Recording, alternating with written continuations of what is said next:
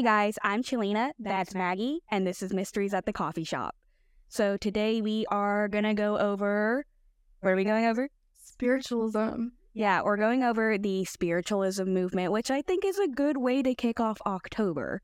Um, so, October, we're going to have our spookiest episodes, a little less true crime, but I think this is a good way to start it off.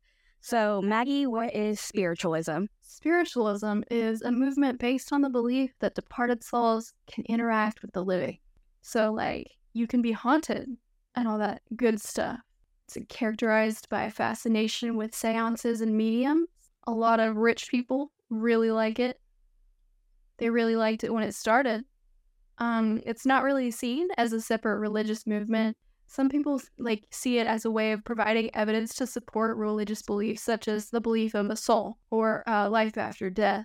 Some types of spiritualism goes in together with churches, others don't. Um, a lot of religious people don't really like spiritualism, and they're like, why do you do it? This movement basically includes seances, mediums, voluntary possession, spirit communication, and non biomedical healing, divining, and prophecy. Interesting. Spooky. So you have to believe there's an afterlife in like religion, but I guess when you start questioning it is when the church is like, hey, yo, what are you doing? Because spiritualism, this spiritualism movement involved like basically not having blind faith. Like it gave people evidence, Yeah. right? To like look and see if there was an afterlife. Yeah, that's essentially what it did. I think a lot of like churches don't like it because it can be associated with the occult. And um, you know how people get about the occult. Just end all the sentences in this podcast episode with, and the church didn't like that. Pretty much. It's just how it is. Everyone has different beliefs and that's okay. But yeah, The church didn't like that. the church did not like what I just said. The church disapproves. Do I believe in God? Yes. Do I think churches can be a little bit much? Yes. I feel like they need to chill out some. The church disapproved of that statement. It's like you're playing Baldur's Gate and you need like the points to romance the characters, and every choice you make in the corner lets you know if the character approves or oh, disapproves. Oh, yeah. That was like a negative interaction in a negative interaction in The Sims. Yes. There's like a negative point over. Yeah. Yeah. The church disapproves. So we want to go over the origin of modern spiritualism. So they say that spiritualism began in a small New York town in the 1840s, and one of the biggest influences are going to be the Fox sisters. So the two named Maggie and Kate Fox were touring all over the U.S., giving seances in different hotels. Their older sister Leah um, did the same thing as well, but she didn't tour like the other two. So let's get into that. I am not Maggie Fox. Just feel like I need to put that out there. Um, I'm not performing seances across the U.S. That is true. Maggie will not be doing that, but I do want to let you know that popular figures really got into seances. So some of the popular figures that the Fox sisters inspired would be Franz Anton Mesmer, which is a German physician. He was known to wave his hands over his patients and put them in like a trance like state. And his patients would say that they communicate with spirits in that trance, or at least see spirits, not hell? communicate. Um, another person who was really inspired by the Fox sisters was Emanuel Swedenborg. He believed in the afterlife and three heavens. And then Andrew Jackson Davis claimed that he could communicate and speak with these people in that trance like state that Franz Antoine Mesmer would put his patients in. These people were heavily influenced by the Fox sisters. So the Fox sisters, they didn't start the spiritualism movement, it was there before they were born. However, they did heavily influence it and, you know, turned a lot of skeptics into believers. So Margaret Smith married a man named John Fox, which is a really cool name. That is really cool. It's a really cool name. He was the son of a blacksmith, and they had seven children total. Jesus. Yeah. Seven children total, and the first one died in infancy. And their last two children were Margaret and Catherine, also known as Maggie and Kate Fox. They were four years apart and were part of the Fox sister trio. In 1848, they lived in a home on the New York countryside where they began experiencing just weird things, strange, odd occurrences, right? So there would be knockings and rappings and just weird things happening around the house. you know, the Fox house gained a reputation for that. So all of these things normally only took place in front of Maggie and Kate. Suspicious.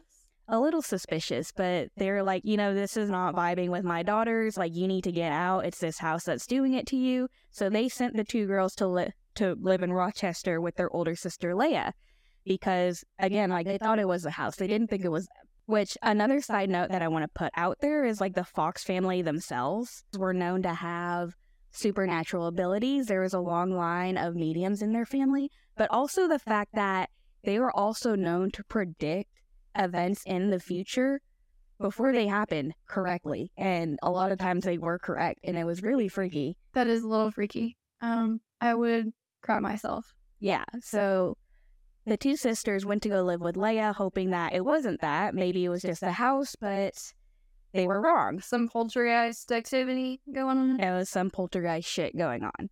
So when they moved in with Leah, you know, they thought it was going to be nice and quiet and stuff. But the city of Rochester itself, they were really up on trends with the spiritualism movement. And as soon as they heard about Maggie and Kate moving into that little cottage, people would rush and flock towards that cottage just to see what the hell was going on because they wanted to know if it was really real.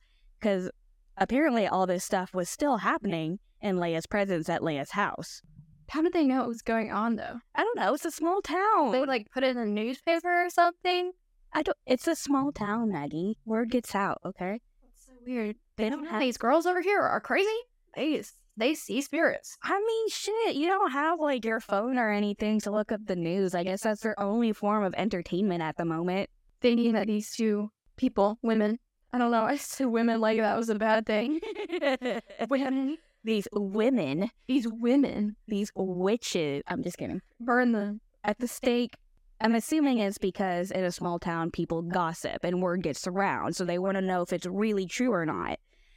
They started flocking there, and a pretty prominent family heard of this. So it was a Post family, and they invited the sisters to a seance in their house. They wanted to communicate with their dead daughter, which is really strange, I think, but people have different ways of grieving and mourning, so I'm not going to judge them on that. Yeah, it is really sad. I can't imagine losing a kid. Yeah. So Mr. Post took Leah and did the magical wavy hand thing and put her in a trance like state. And that's where they found out that Leah also had medium abilities. Oh God. She was able to communicate with spirits. And the Post family, they were just so amazed and mesmerized with this that they ended up renting the largest hall in Rochester that is set up to 400 people. They rented it out and performed a seance on stage with the Fox sisters to just show everybody what was going on, how amazing it was. And just to prove a point, they took the sisters into a separate room, disrobed them, inspected their bodies to make sure they did not have anything on them that could make these knocking, rapping noises or whatever. Very strange. Very thorough. It is very thorough, but they wanted to make sure that they were telling the truth and they wanted the credibility. So they did that, and this is where they caught the eye of Andrew Jackson Davis. And this man is pretty important. He's pretty interested in spiritualism. He's the guy I mentioned earlier who would be put in the trance like state, and he said he was able to communicate with the spirits. He was like, hey, these girls are pretty cool. So he invited them to New York for a demonstration. And from that time forward, in 1849, the sisters would start to publicly display their abilities in order to spread awareness of spiritualism. Girl boss. Girl bosses, absolutely. And they began to actually really start making a profit off of it. So they would go to hotels and like have seances um, at different times, right? So they would have it like, I don't know, from like 10 a.m. to 2 and then 8 to 5 and then 9 to 10. And in between, they would have like private sessions for people who would pay for like, you know, just, hey, can you reach out to my mom? Hey, can you reach out to my sister? They died like two years ago.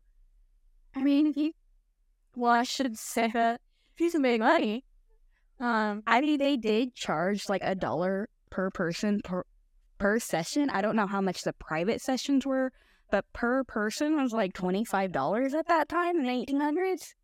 Like a dollar equals today's money of twenty five dollars. I wouldn't be paying that much. To sit in a spirit session. Nah. No. Maggie said no. You and I touch. I don't want to mess with spirits. Anyways, people paid money.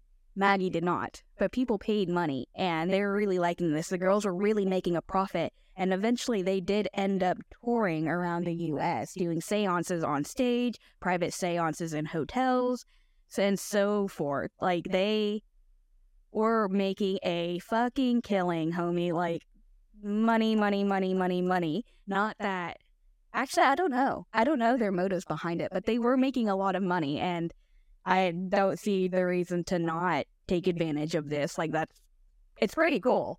It is cool, but at the same time, if I'm just, I'm gonna assume that it, they're not too credible because spiritualism isn't really science. It's been sort of debunked. You never know, though. I mean, but anyway, if they're trying to like make money off of people who are grieving, It's a little fucked up. it's a little, it's a little messed up. Yeah. Um, I just don't. If they were legit, cool. If they were, assholes. Assholes. Well, because of them, the spiritualism movement got really big, and then famous people started like sitting in their seances. So, publishing companies, newspaper industries, journalists, authors. So, Horace Greeley, William Cullen Bryant, James Fenimore Cooper, William Lloyd Garrison, they all sat in there, and they even expi- in- expired. They're all done, Yes. They even inspired Queen Victoria to do seances. They- yeah, Vicky was super into seances. She thought that shit was fun. And of course, like, I don't know, like, if you're a rich, rich white person stuck in your house, what do you have to do other than, like, stare at pretty objects? I don't fucking know. Anyways, because of them, the spiritualism movement pushed forward. It got so big. And they even inspired a woman named Victoria Claflin Woodhull, which was the leader of the women's suffrage movement and the first woman to run for president in 1872. Oh, cool. That's a girl boss. That is a girl boss. I think that's the reason why the spiritualism movement was pretty big and it was actually pretty large with women in general because their voices weren't really heard. And then the spiritualism movement came and it people thought that women could really like have more spiritualism than men. They had that more femininity. And of course, like a century ago, they'd be burned at the fucking stake. But what fuck do I know? Yeah. I guess they like felt like women were more in tune with psychic abilities. So while it is messed up to prey on grieving people, it is hard not to have a voice. And I would think, like, you know, for the women's suffrage movement, a lot of times when they got together was for these seances, girl night, girl dinner. Yeah, you have a seance and get that right to vote. Yeah, they also inspired a lot of pseudo religions and cults and stuff. Which there was a good side and a bad side. I mean, it, it made people feel very confident. It made them feel like they had some sort of power in their life in a time where women didn't really actually have that much power. He any power. So there's that. But there's also the downside where it's just like, hey, yeah, I inspired a cult that like murders black cats on Friday the 13th. That fucking sucks. I mean, they didn't deliberately go out and say, like, start this pseudo religion. They were just in the trend, doing what they did to make money or whatever they believe. And people just kind of were like, oh, that's cool. Let me take advantage of this. Harry Houdini was very open about his curiosity in the spiritualism movement. He, I had to read this like a couple times because, like, at some points he said that, you know, he did seances and stuff. However, he was doing them to prove that it was all an illusion. And he basically went on this crusade where he essentially like witch hunted and he wanted to expose mediums for what they were, which was a fraud. It was an illusion. And he was a, ma- a magician but even he was aware that like the magic tricks that he pulled were just magic tricks, illusions. They weren't real. It wasn't really magic. And he wanted people to know that. kind of ruins everything. Right? Fun sucker. I bet you're fun at parties. You wouldn't. I wouldn't expect people to say that about Harry Houdini. Um, wouldn't you ever do your fun at parties? Yeah. Yeah. Yeah. Well, I just But if he's a jackass, I would imagine if like the spotlight got taken off of him and they started paying attention to like the pretty medium girl in the back, would you think that he would get mad? Like, would you think he was like a fucking attention seeking frat boy? Fragile masculinity. Yeah. Uh, yeah. Would you think? You think? Uh, maybe. I, I never met the guy. I mean, me neither. So, I know what you guys are thinking. I keep mentioning the word seance, but I never explained what it was. The word seance derives from the French word that means session or seat. Of course, in English, it means a meeting for people who gather to receive messages from spirits. So in modern English, like people don't really need to be seated for it, but basically the way seances started out was that people, you know, Victorian times, whatever, they would just sit around their dinner table, have the candles lit, hold each other's hands, and go to a trance-like state and like try to communicate with spirits. That's what they did. Now, it, it's your pretty stereotypical thing. Did it actually work? Obviously, during the spiritualism movement, people believe that it actually worked, but people could very easily slide their hand under the table, makes knocks and kicking noises, and like crack their ankles, which I actually can do because the joints of my ankles are pretty fucked up. So, like, I'll roll my ankles and you'll hear them cracking. So, the be- one of the best known seances was actually conducted in the White House. Was it for Abraham Lincoln? Yes, it was for Abraham Lincoln. His wife, Mary Todd Lincoln, was grieving the loss of their son, and so she was really into the spiritualism movement. And her hus- husband, Abraham Lincoln, was part of these seances, but I really just think he sat there just to support his wife because he was like, she's grieving. We're just going to go with it just to see if it makes her feel better. You know, shout out to him. He is the supportive husband. He may not show love in the romantic ways that many women want, but he he's there. But I'm actually to have Maggie go over the history of Ouija boards. Ouija boards are kind of fun. So, in the late 1800s is when the Ouija board first started surfacing.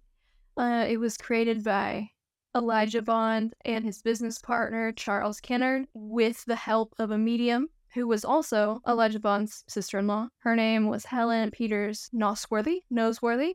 No, I don't know. Can't pronounce it. She was a she was a really interesting woman. She's a little strange. Her family has ties to the Confederacy, the Confederate Army. They all do. All the creators of the Ouija board do, which is just absolutely amazing. That was sarcasm. I just I really needed to point out that that was sarcasm. Apparently, when she was a child, her and her siblings would take the buttons off of dead soldiers and like collect them. This actually comes up later. What the fuck? Yeah. They they so they just walked out there. They're like, "There's another one, another dead body. Grab the buttons." Yeah, pretty much. What the fuck? A little strange. Uh, personally, I wouldn't do that right after a battle. Okay, so in 1890, they had a seance asking the board what it wanted to be called. It replied Ouija, O U I J A, which is interesting.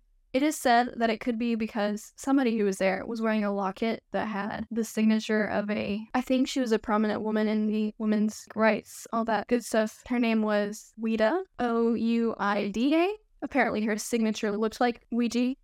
Okay. I don't know if I'm pronouncing that right. If I am not, sorry. They asked the board what Ouija meant, and the board was like, it means good luck. So I don't know if it was just like wishing them good luck on their business adventures or just good luck for messing with spirits or what. That's some bullshit. Yeah. The fuck you mean good luck? Also, there was a person wearing a locket with essentially the same thing. I call bullshit. I also call bullshit, but you know, it's whatever. The local patent office denied a patent, so Bond and Helen went to Washington, D.C. to get a patent. They denied it until the chief patent officer asked the board to spell out his name, and it did. His name was probably John or something. Like three letters. Yeah. J O N. Probably something really easy. I don't know. It's not hard to spell. Girl, you live in the South. You already know the answer to that. It is hard to spell, apparently. Helen, in her later years, had lost her button collection. God forbid. Uh, she asked the Ouija board where it was. The Ouija board replied that one of her family members had taken it. And since that moment, Helen was like, This board lies. It's a liar. Her words. Did she ever find her buttons? I don't know. I didn't really look into it. Didn't really care about the Confederate buttons. Weird thing to have. Can't believe she had it all of her life. Who? Okay, yeah. Who the fuck lets their kid on the battlefield to collect? I don't know. I don't know. I I don't know. It was different times back then. Anyways, I mean, if you're in the middle of a war, that's traumatizing enough. If you're close to a battlefield, that's traumatizing enough. I know that some people don't have a choice being exposed to it, but it seems like these girls did. right. They actively went and like sought out dead bodies to get buttons. Right. Very strange. Elijah, another co-creator, I guess you could say. I've talked about him before. Don't know why I said another co-creator. He was a Confederate soldier. Great, amazing. I don't know why they're all Confederates. It just I don't know. I think that's a really weird coincidence to point out. Yeah, it's like all these people committed treason. Also, like I don't know. I feel like the Confederacy has a history of uh just like oh, it's not that big of a deal when they like in I mean slavery, It's about states' rights. States' rights to what?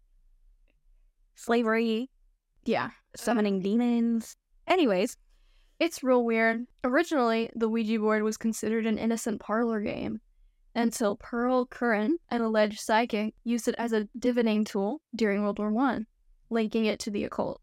Pearl allegedly contacted Patience Worth, who was a spirit. Apparently, it was like a symbiotic relationship. Apparently, one of Patient Wor- Patience Worth's quotes is, "Many moons ago I lived. Again I come. Patience Worth my name. Wait, I would speak with thee.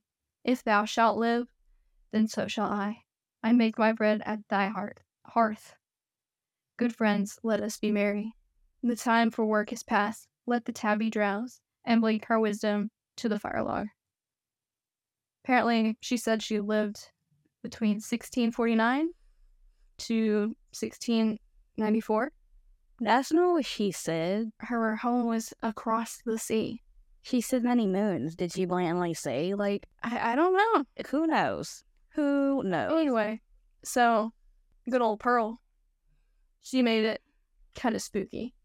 Um, so shout out to her because we have so many good horror movies now that are linked to Ouija board. True. True, true. Um, it's it is funny that the Ouija board is owned by Hasbro. Um, it was in 1966 the rights of the Ouija board were acquired by Parker Brothers, which then were bought out by Hasbro, giving Hasbro the patent to the Ouija board. Um, be eight and older to play with demons. I remember going into Toys R Us in the 90s. I was a 97 baby, so like more like early 2000s, right?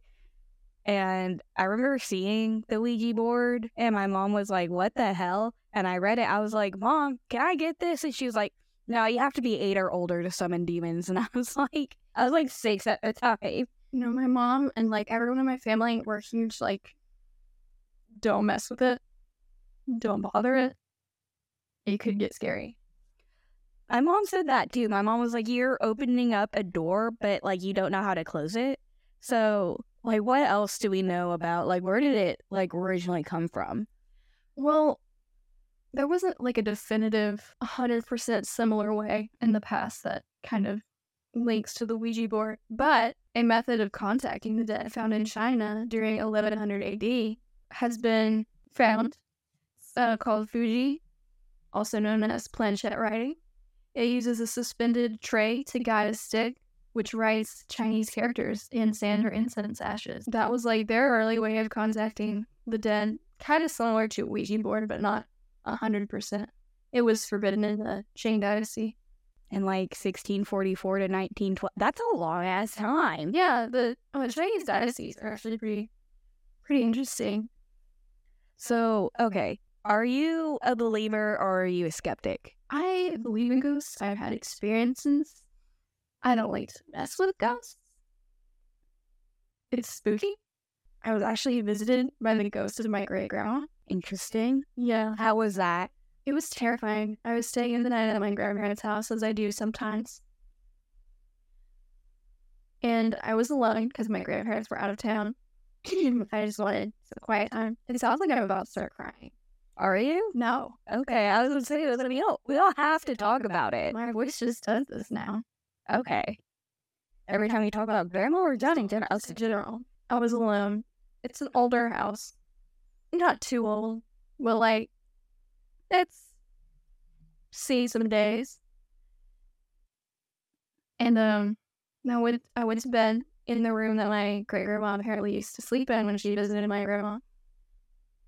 And in the middle of the night, I felt something press against my back and like wrap around and whisper in my ear and asked if I wanted a hug. And I was like, no, no, thank you. And at this point, I felt like really weird, like my heart had sunk. And I had this deep, like, feeling in the pit of my stomach. And it was just so, like, I was terrified. And it, like, lifted off. Like, I felt that pressure move away. And I turned around and I saw this bright light underneath the door, kind of like walking away. Absolutely terrifying. That that sounds crazy. See, like I've never really had an experience, so I guess I'm kind of a skeptic. Like my whole family says that they've seen or spoken to or had dreams about spirits, and I just I guess I just wasn't given the gift or they never show up around me because they feel like fucking insulted or something. I don't know. I don't know. Like I had originally got it could have been like a dream, but I talked to my mom about it in that same bedroom. She said that she'd always heard of her aunts and uncles seeing the spirit of my great grandma. And she had always said that she didn't want to see it. So when she had this experience, she couldn't open her eyes, but she felt someone playing with her hair like her her grandma used. Weird. That's kind of crazy. Yeah, it is spooky. I never met my great grandma in person. Um, she died before I was born. I guess she thought I was lonely because I was in the house alone and didn't want me to be scared. Um, and while I do appreciate that, I was scared shitless. The opposite effect was achieved. Yeah. I mean, at least I date with her and not somebody else. That sucks. That's that's scary. That's really scary. I also used to see a shadow man in the doorway in my room when I was a child. Did he have a hat? Sometimes. It's a hat man. Yeah, he was really tall and skinny. I have yet to see this hat man that everyone is talking about. But like the last time I quote unquote saw something, I was having a sleep paralysis. And I'm not gonna lie, I was just really tired of his bullshit and I told it to go away. Did it go away? Yeah, it did. But I have this sneaking suspicion in my head. Not even a sneaking suspicion, but I really think that the mind is really a powerful thing and that it can play tricks on you. It can be. Um, but that shadow man, my mom had like my entire childhood and she's like, Oh, it's nothing. And this is the woman who like scared the shit out of me by photoshopping ghosts in the back of my photos. What the fuck? like and she was like, No, it's not really, just things. I was talking to her when I was about 18 and I was like, remember how I used to see things in, in the house? And she was like, I saw them too. I just didn't want to freak you out